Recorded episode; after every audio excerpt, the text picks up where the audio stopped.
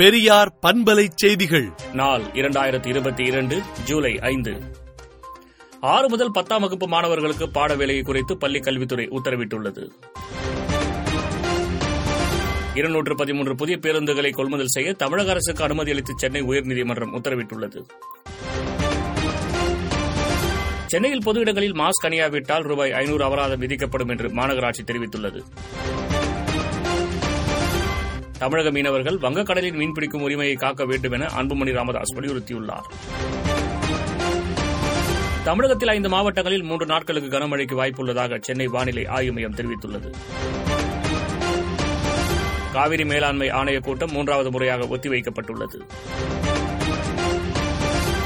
அக்னிபத் திட்டத்திற்கு எதிராக உச்சநீதிமன்றத்தில் மேலும் ஒரு பொதுநல மனு தாக்கல் செய்யப்பட்டுள்ளது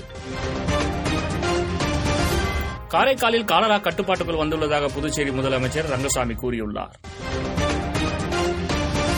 நிலா யாருக்கு சொந்தம் என்பது குறித்து மோதல் ஆரம்பமாகியுள்ளது சந்திரனை கைப்பற்றப் போவதாக நாசாவின் குற்றச்சாட்டை சீனா நிராகரித்துள்ளது இத்தாலியில் ஆல்ப்ஸ் மலைப்பகுதியில் ஏற்பட்ட திடீர் பனிச்சரிவில் சிக்கி ஏழு பேர் உயிரிழந்துள்ளனர் வெளிநாட்டு சதி என்ற பெயரில் மிகப்பெரிய நாடகத்தை இம்ரான்கான் அரங்கேற்றினார் என்று மரியம் நவாஸ் கூறியுள்ளார் பர்கினோ பாசோ நாட்டில் பயங்கரவாதிகள் நடத்திய தாக்குதலில் இருபத்தி இரண்டு பேர் உயிரிழந்தனர் விடுதலை நாளேட்டை